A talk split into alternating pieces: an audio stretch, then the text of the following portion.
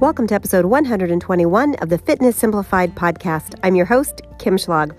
On today's episode, I've got a controversial subject for you the scale.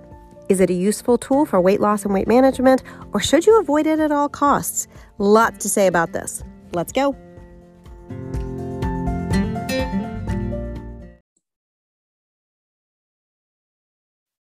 hotly debated question today Should you weigh yourself? Ah, uh, should. You know my feelings about not shoulding all over yourself. This is definitely a case of it depends. And most of what it depends on is you what you want, how you're affected by the scale, your preferences. In discussing this scale, we also have to consider how one is using the scale used improperly, anything can be a tool of destruction. So, hammers, hammers are great. They serve a definite purpose, right? Like, I want to put this nail in my wall here to hang this pretty picture on. A hammer would be awesome. They could also be used to bash in a window. So, it's not that a hammer is a good tool or a bad tool, but it's the use of the hammer that's appropriate and useful or not. Same thing with the scale. So let's start with a discussion of why you might want to weigh yourself, and then we'll chat through proper and improper usage of the scale. Cool? All right. So, why might you want to weigh yourself? There is research that supports the idea that daily self weighing can be a useful tool for successful weight management. I'll pop some references for you in the show notes. So it can be useful both for losing weight and maintaining that weight loss. And this makes intuitive sense to me. Think about your money and think about your time. Let's talk about time. Don't you make better use of your time when you're clear on how much time you have for a certain task? So, my kiddo took the PSATs recently for the first time. And like many kids her age, in fact, I'd say most kids her age, she does not wear a wristwatch her watch is her phone. And of course, in a test like the PSATs, there's no technology allowed during the exam. And as it happened, the room she was testing in did not have a functioning clock. So she really struggled to manage her time for the test because she had no feedback on her current situation. How much time had passed? How much time was left? it was hard for her to make informed choices about how much time to spend on a particular question because she lacked that feedback. And I see the scale similarly. It gives us feedback when used correctly, it gives us useful feedback that can help us gauge our progress and make long term decisions. Of course, we should note that the scale is not an appropriate tool for everyone. Specifically, people with eating disorders should consult their medical team to talk about using the scale. And if you're a person who practices the things that I'm going to talk to you here today about how to use the scale appropriately and you struggle to, um, after a period of time, put these principles into practice, and the scale is still really um, making or breaking your mood for the day, it's making or breaking your ability to stay on your plan, it would likely be a good idea for you to put the scale away for a period of time. So I've many times over the years um, asked clients to stop weighing because they did struggle to moderate their emotions around the scale, even after guided practice for many weeks, usually several months on end, and they were still struggling to moderate their reaction to the scale. In which case, you might be, if that's you, be a better candidate for not weighing at all. My preference for people is either not weighing or weighing and practicing moderating your emotions around the scale, not living somewhere in that middle zone where you weigh and it's great when the scale goes the way you want and it's terrible when it doesn't um, or kind of bouncing back and forth between I'm weighing, I'm not weighing. So if you can't moderate your emotions around the scale, let's have you put it away for a good couple of months and then you can try practicing again at another time. So we're going to talk in a little bit about what you would be practicing, but let's talk about another reason why you might want to weigh yourself. And that is to break the hold the scale has on you. To step away from the fear you have of the scale. Yes, weighing, when done properly, can do that. I see it all the time. Uh, Lauren is an alumni of my menopause weight loss course and a current member of my Aging Stronger Society monthly membership. And she has totally transformed her relationship with the scale in the last six months. And I'm going to quote her here. She um, said this on our group call that we had last week. I quote, I was really apprehensive about weighing daily. I sort of had a weird relationship with the scale that started with my parents. They used to weigh themselves all the time. So I was deathly afraid of the scale. It would literally ruin my day, she says. I was really nervous about weighing myself da- daily. And here she's referring to in the menopause weight loss course, that is one of the things I asked them to practice. Okay, I'm going to continue on with her quote. But I did it. I weighed myself daily, and now the scale does not control me. I know it's going to go up and it's going to go down from day to day. And I'm just looking for the center line. It doesn't ruin my day anymore and it doesn't control me. End quote. Can you imagine what it would be like to be able to step on the scale and not feel anxious, to not have it dictate your mood? It is 100% possible with practice and a proper understanding of how to use the scale. So let's talk about how to best use the scale. Let's talk about frequency, first of all my preferred frequency for weigh ins is daily.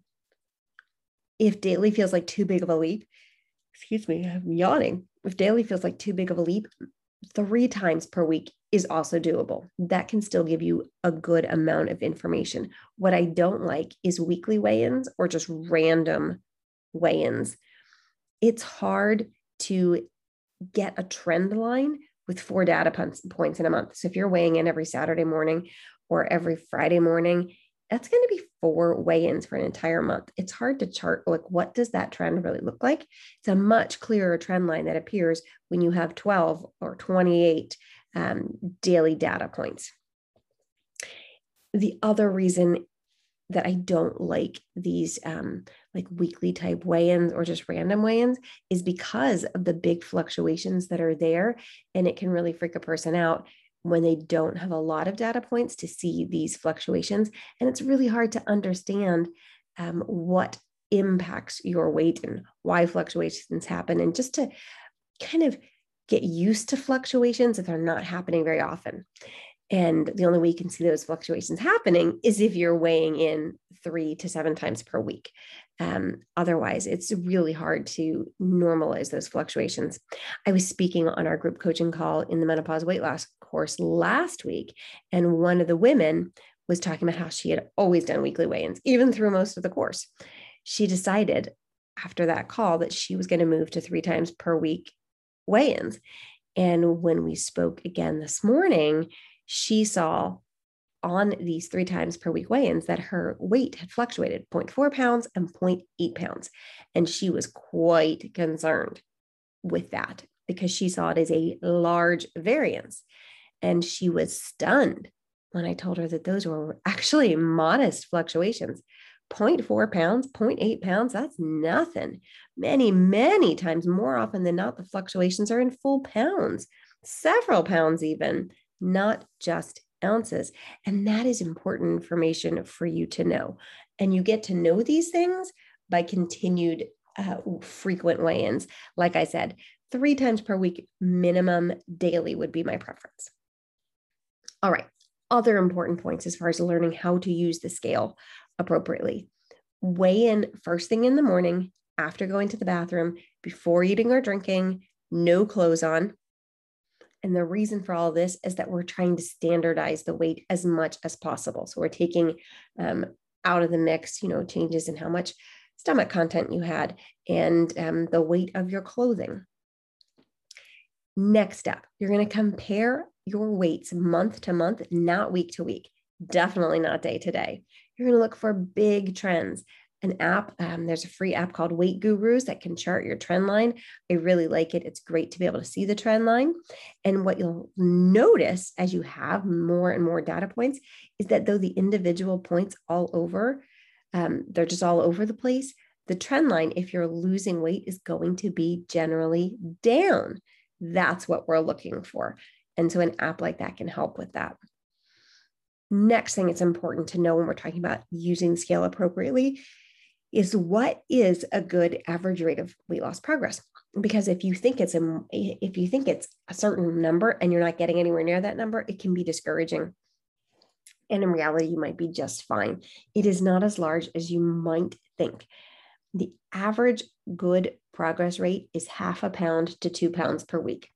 And if you think about that that end range half a pound per week that's 2 pounds in a month I want you to remember that when you're trying to gauge whether your progress is good or whether it's slow. Um, many times people wrongly think that they're having slow progress and really they're making fantastic progress. And this brings me to another important point. Just using the scale alone is kind of, it's not the best way to measure your progress. It is way more effective to look at your progress as um, not just the scale, but the scale plus progress pictures, side by side progress pictures, plus circumference measurements, plus noting the fit of your clothes.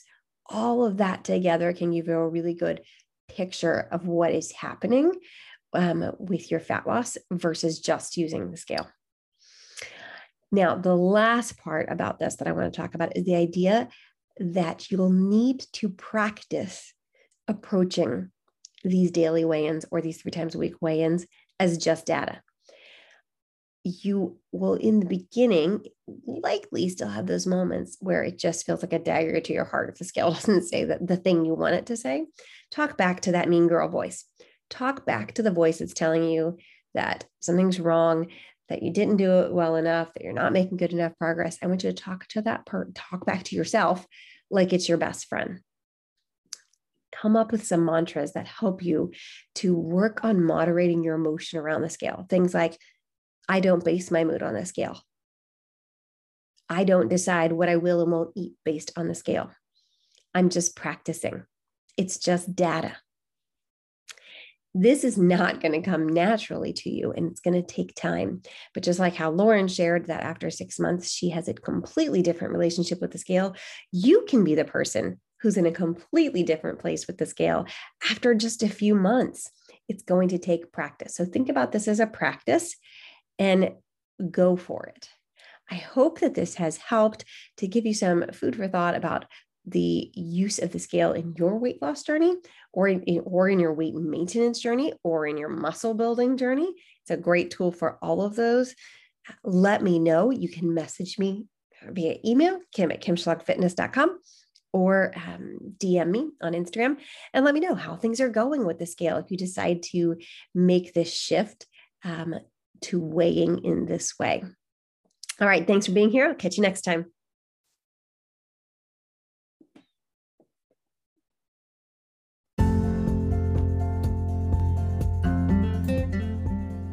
Thanks for listening to this episode of the Fitness Simplified podcast. I hope you found it motivational, inspirational, educational, organizational. If you did find value in this episode today, it would mean a great deal to me if you would leave a rating and review on whatever podcasting platform you are listening to this episode on. It really does help to get this podcast in front of other people. Thanks so much for being here.